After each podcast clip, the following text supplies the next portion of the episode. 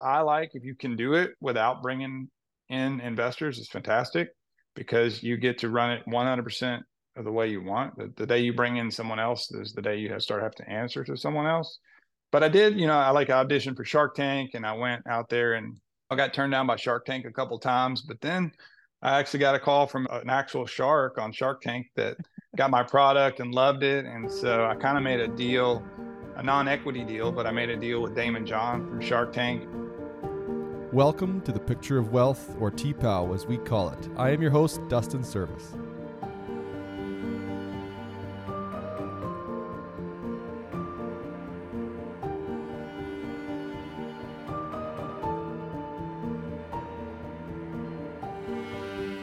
I'm excited to have Mike Watts, founder and CEO of Love Handle USA, a real icon for business. I can't wait to uh, really unpack what's going on upstairs in Mike Watts. So, Mike, thanks a lot for coming on the show today.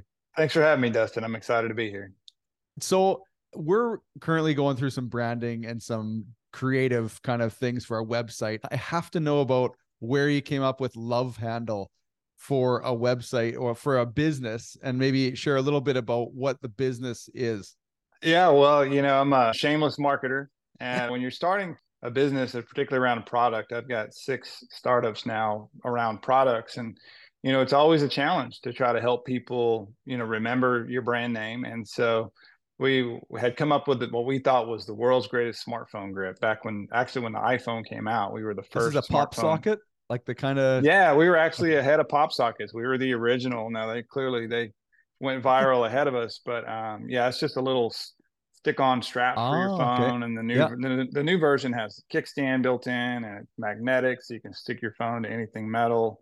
It's a car mounting system that goes with it. So it's a whole kind of ecosystem around the phone.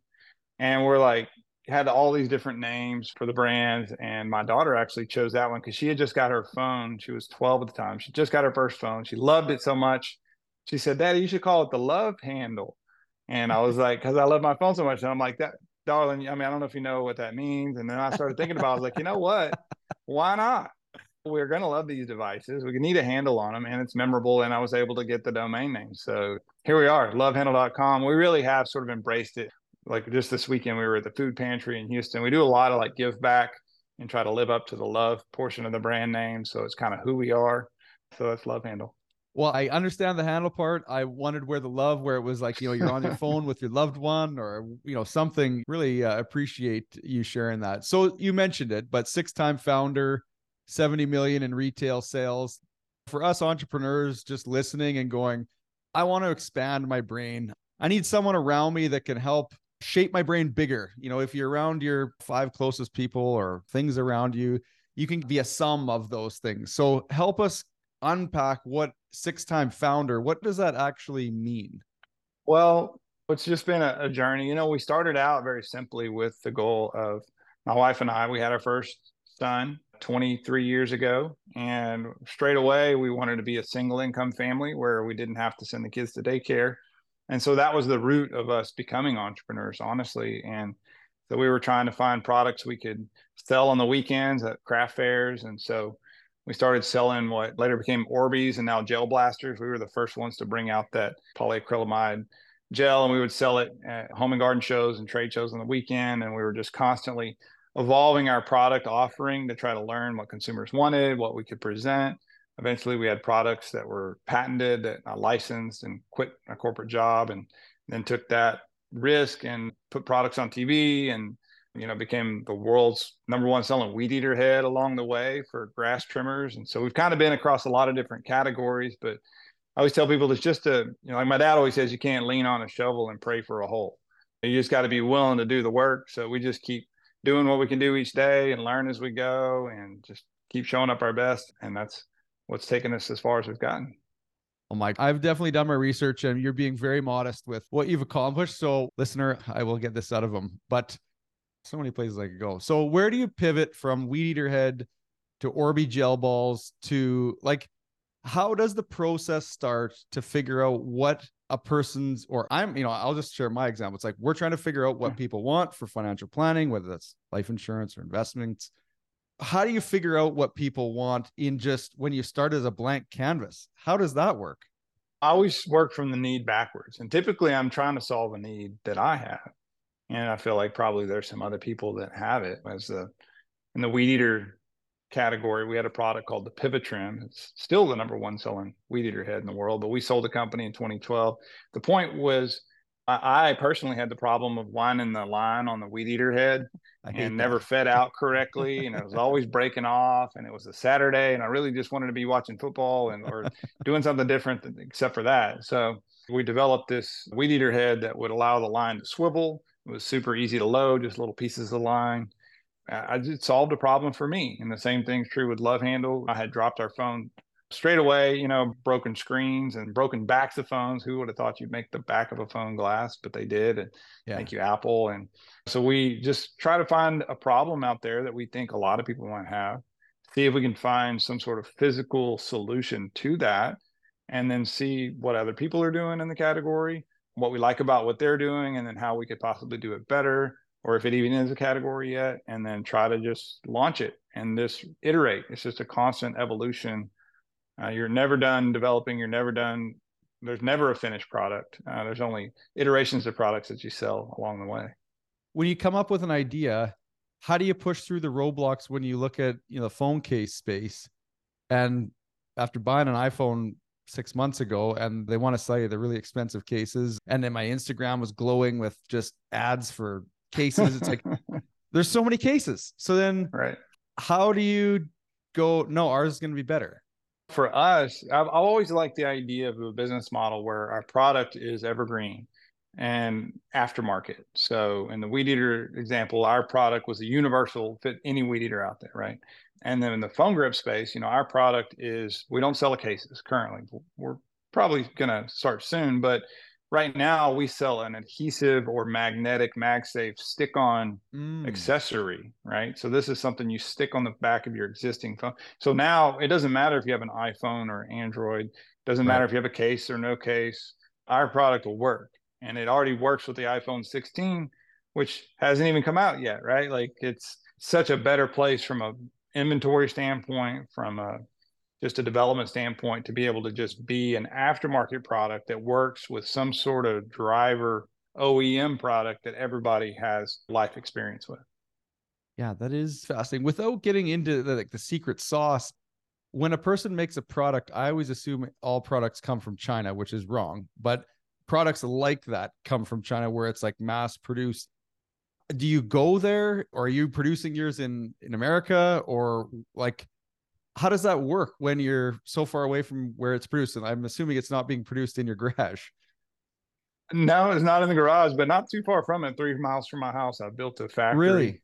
Okay. To manufacture. Uh, most of our products are made there. Some of the magnetic, like the MagSafe stuff, China is the only place in the world that actually makes magnets. If you didn't know that, but didn't know they that. they're needed for that portion of it. But we design and build not just the product, but the machines to make our product. So we have a machine assisted automation. So we have a team of 30 there, but we do the work of like 90 because we designed and built our own automatic welding machines and feed systems.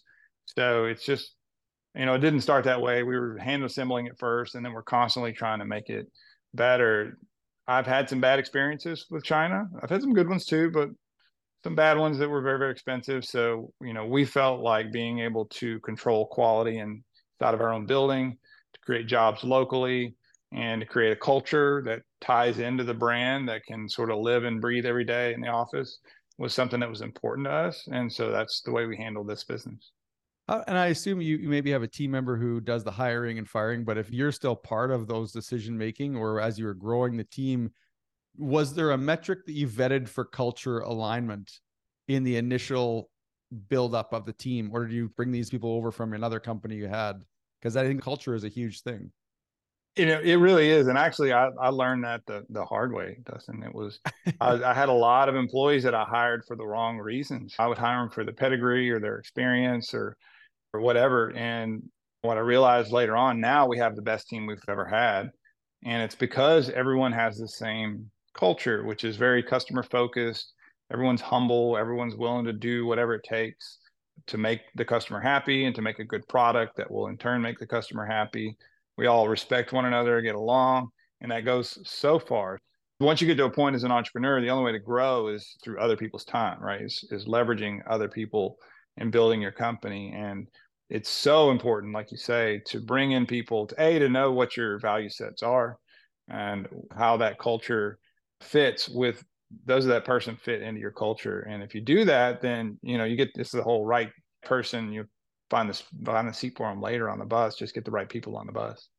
That's right. And did you have a consultant or somebody help you establish those core values along the way? Or did you take the time to just sit down and say these are the values that we live by yeah it was it was me. I say that i'm a product of all the podcasts i listen to and books that i've read and i feel like i've read every business book out there and i have a lot of time in the trenches they talk about 10000 hours i've got that in spades in the trenches and learning how to run a business. And we're, you know, I'm a man of faith too. So I continue to seek guidance for bringing the right people in the door and wisdom about whether they're the right fit or not.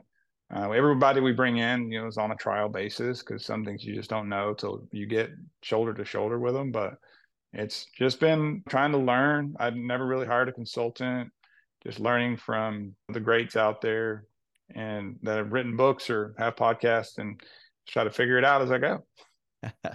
well, you've definitely figured it out. So in six companies, or is it are you five exits and one current company? Is that the math?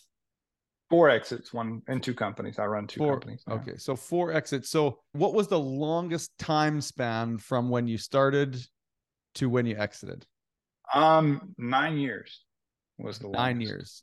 Is there a sweet spot, or is it really just each company could be different or it depends where you are in your your journey it totally depends on the market i feel like most of them i exited at the right time whether because i had a better opportunity that my time needed to be spent on or there was maturity in the category i was in and the weed eater head for example i had basically gotten every retailer i wanted to get globally and we had sort of saturated the market and there's only so many people a that are cutting their own grass and that have gas powered trimmers and so we had I felt like we had tapped it out. There was a transition going on between infomercial onto social media selling, and it didn't translate quite as well for us. And so we were running into some resistance that way. So we felt like we had a really strong buyer that came in and was interested. So we went ahead and, and made that exit. It was a good move. I mean, it's the company's still successful today, but it hasn't grown a lot since then. So I think right. that reallocating resources, time, and financially to these new projects was a wise move for me. You ever find yourself asking the question, is this mission I'm on worthy? Like to make pivots, like you mentioned, kind of it was time to move on. How do you segue to the next? Break that down further. yeah. Well, maybe I'm going to call you up when I have those questions in my head. It's it's not easy, you know, and it's an emotional roller coaster. People look at me or talk to me and they think I've got it all figured out, and I absolutely don't. I just do the best that I can each day, and I have emotional highs and lows as I go. You just have to be grateful. You need to be able to see like the impact you're making. You know, you need a line of sight, and not even just for me, but like for my whole team. So we spend a lot of time reading or in our reviews a lot. We listen to what people have to say about our products and how it's helping their life. We put those things up on the wall at work. We have our customers record testimonials. Maybe they have arthritis and they use their phone to talk to their grandkids. And without our product, they wouldn't be able to do it. Or they prop it up when they're carrying their groceries to the car, they stick their phone on the outside of their car so they can be hands free. And it just makes their life a little bit easier every single day. And so we see that line of sight to adding value to the world through innovation and useful products with something that we all carry around every day. But I think it's important because, you know, the money, it's not worth it. If you need to see some sort of esoteric value, I think, to what you're bringing to the world through your company in order to keep the drive that you'll need to make it the long term. Yeah, well, and again, listener, you could go online and look up Mike, and uh, someone could do some rough math and figure out that you're probably okay financially for the rest of your life. But what is it that, if enough is not your biggest asset, then what is it? Like, without putting words in your mouth, you talked about the culture, you're not golfing every day and traveling the world why come up with another thing to keep your time occupied somewhere else great question i think that you know i'm really legacy minded so i always start each day looking through my goals and one of them is that I'm going to lay on my deathbed and look back and know that, you know, I, I made the most out of everything, every opportunity that I had. And people look at financial, typically they're like, hey, you should be an entrepreneur because you can be your own boss. And then when you cash out, it's all your money and no one else to answer to. But there's so many other benefits that I've found of entrepreneurship. Right now, one of the ones is um, our three kids are 18, 20, and 23. They're actually adults. They all work at Love Handle. And so does my wife, who once she was done raising our kids and graduated their homeschool here, she went on to become our marketing manager. And she's a great at it but she would have never gotten that opportunity in a regular company because she has no pedigree and no college education in that respect. But it's allowed me to keep my family intact and give them exposure to experience. Like my kids now, they have great exposure to how to create social media content. When I left the office earlier, I'd come back to the house here to do this podcast because my youngest, my 18 year old, was live on TikTok in there wearing a chicken costume and doing whatever he could do to try to get sales on TikTok. Yeah. But it's just neat to have those types of opportunities and for us to be able to travel to trade shows together. So there's a lot of softer side benefits that come from this lifestyle, but there's also lots of sacrifices that come too. But for me, I just feel like I was cut out for it and it just comes natural we're getting you in the flesh sort of now. Uh, you know, if we would have talked to you 20 years ago, so we got sort of this these two goalposts of now and 20 years ago. Obviously, along the way, well, I shouldn't say obviously. Have you had partners that have helped? So I'm not saying sort of the mentor question, but my question is, if you're going to build businesses at the scale that you've built them and as the speed and the size, did you do it just strictly on eating craft dinner and using your 401k to fund it? Or h- how did partners impact the speed and trajectory of your journey in, in, any sort of company if you can think of an example? I mean it's been a varied experience early days yeah my wife and i we cashed our 401k and a pension. Actually, my job when I left there, we had pensions back then. So um, yeah, yeah. uh, so we, we you're right. We put all that resources into the startup around that weed eater head company, and then we did offer investment from friends and family. So we had friends and family around about 35 percent of the company. So when we exited, it was great to get to give my grandmother a quarter million dollars. Yeah, yeah. Just to see the impact there, but since then it's outside of the financial stuff. Love Handle, we've self funded the whole thing. And it's been hard because after our big exit, I went and bought a bunch of real estate and little rent houses and stuff. So I had a pretty good sized portfolio of rent houses.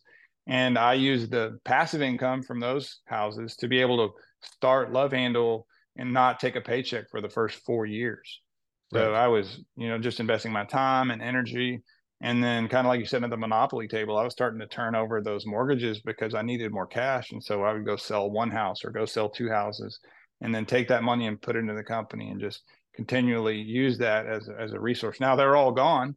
Uh, I've had to turn over all those cards. And so I'm definitely pot committed at this point. But the equity in the company is definitely there. So you just kind of navigate it the way you want. I like if you can do it without bringing in investors, it's fantastic because you get to run it 100% of the way you want. The, the day you bring in someone else is the day you have start have to answer to someone else. But I did, you know, I like auditioned for Shark Tank and I went out there and I got turned down by Shark Tank a couple times, but then I actually got a call from an actual shark on Shark Tank that got my product and loved it. And so I kind of made a deal, a non-equity deal, but I made a deal with Daymond John from Shark Tank. And so now we're business he partners. eats his own last? He no, no, no. no, but he does use the love handle. If you follow him on, on social, you'll see that he uses and loves the love handle and has been a user for many, many years now and has become a personal friend. So you just never know like where this will take you. And he's been a fantastic mentor for me. But I think that probably the most valuable resource I had is, a, is a, probably my best friend is my CPA. Having a great tax accountant and help someone that can help you make sure your businesses are structured right. So if you ever do go to sale, that it actually can transact and those sorts of things. Finding those professionals that that shore up your knowledge base where you're deficient, which is vast when it comes to my expertise, then that's really important too. I just got fresh off a meeting uh, earlier this morning where we were working a plan for a client, and he really was looking 20 years out and wanted to really fine tune the numbers at 20 years. And, and he's in good shape. And I, and I finally just said, whether we tweak the numbers a few thousand here, it doesn't really change it. And a lot is going to change. And so when I think of you with your rental house portfolio at that moment, so this is pre love handle conception, and mm-hmm. you had all these houses and you're like, we're collecting this rent. Was there a moment you thought this is our plan? Like real estate is where we need to put our money right now?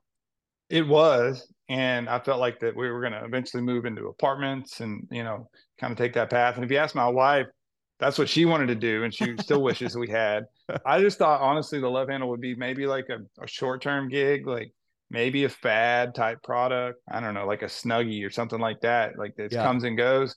But as it turned out, it's become a whole lot more and it was a whole lot harder. We made a lot of big mistakes early, but it's worth it in the end. Now she says she likes it, but at the time she's like why are you taking all of our blue chips and turning them into these you know high risk product development things but each person their own and but for me i think that it's given me just another piece of experience that now my goal my passion is to go teach others and inspire others to become entrepreneurs because i think that's the driving force in america that keeps us special keeps us different and keeping that american dream alive yeah uh, listener, I don't know about you, but I'm definitely inspired. And I want to know sort of right now, then for the real estate thing, that chapter is gone now into business. And then there'll be some sort of hopefully awesome cash flow or exit at some point and hopefully keep the culture intact. Is that roughly the idea or more products? Like you think you're going to go into different things or can you talk about it? Oh, I can, and I'm probably more of an I'm an overshare to be honest with you, Dustin. But it's been neat because at first, you know, the product was just a little stick-on strap for the phone. And then this the model I showed you was that has a kickstand. That was from listening to our customers who said, Hey, it would be great to have a kickstand. And so we developed that. And it would be great if it was magnetic. And then now they're asking for a wallet. So I just finished development on a MagSafe wallet and an adhesive wallet with all those features inside. And then they're like, well, I want a backup battery. So we got a backup battery coming on for the MagSafe. And just because that's the thing about entrepreneurship, you can't really overstate like just being on the playing field. Because now that I am, I didn't really think that the cell phone accessories would be as big as it really is. And it's way bigger. I've been next month, May will be 10 years I've been in this category. And so now it really opens up all kinds of possibilities for us to do our own phone case, like we talked about, and customization. We can have printer bring in printers and do customized one-off novelty cases and do licensing with sports teams. And there's a lot of different avenues we can go. So I never really know exactly what's going to be next, but we just try some iterations. We bounce them off our customers, see which ones they would like, and take it from there. I don't know. I mean, I have companies email me every day wanting to buy our company, and I don't know if, how many of them are real or, or not. But I don't let my head go into that space, at least not now, because I feel like we've got so much potential. You know, we're doing good. We're, you know, we're we're high seven figures, but our competitors are doing high nine figures. Right. So it's there's a lot of opportunity and runway yet that I feel like that we're about to capture and once we do maybe then we get a multiple that makes sense but um, for now i just i see a lot more opportunity in green grass than uh, than dirty pasture so. Well i think you got a bit of a, a, family business obviously running now but from the time you know when you were in entrepreneurship and what you thought was uh, sort of your goals for the future at you know say 10 years ago your kids would have been like 8 12 now you're getting to see like well they're out of the house. Has that been interesting to experience that? Or I guess you work with some of them, so they're not as far away as it maybe feels. You would think. I think that, you know, we've got a bit of a lifestyle design type thing that we've gone. Like I said, I built my factory on purpose three miles from my house. We bought a house that's big. So we got room. So actually, all 18, 20, and 23 still live at home. Mm-hmm. And we love that, actually. We think that it's fantastic. They each have their own lives and such, but you know, they have great employment and they bring good value. I'm really proud of our kids. But they are, you know, some of them have one foot out the door, one's engaged. And so now there's definitely new chapters upcoming for us, but I feel like this has given us this bonus round, this special time with them as young adults where we get to just continue to be both parents and friends with them and coworkers. And so it just creates this really unique and wonderful bond that we wouldn't have been able to to get any other way. Along kind of the same line, you talked about legacy. I can't remember who, I don't know if it was Alex Hormozi or if you listened to his podcast, but he was talking about, you know, how many of you know your grandfather? And then how many of you know your great grandfather? And then, you know, once you get to like great great grandfather or even great grandfather, do you know what they did in their their jobs? It's like my great grandfather, I don't know what he did. I know what my grandfather did. But right. once you go a couple generations, so you think like if I don't even know someone who's part of my family, how can we honestly leave like a legacy like through that exists decades, not even like centuries? Right. So in, in your case, you know, it's not so much the money, but have you got any sort of deep legacy desires to leave on a bigger scale other than, you know, love handle or those sort of things?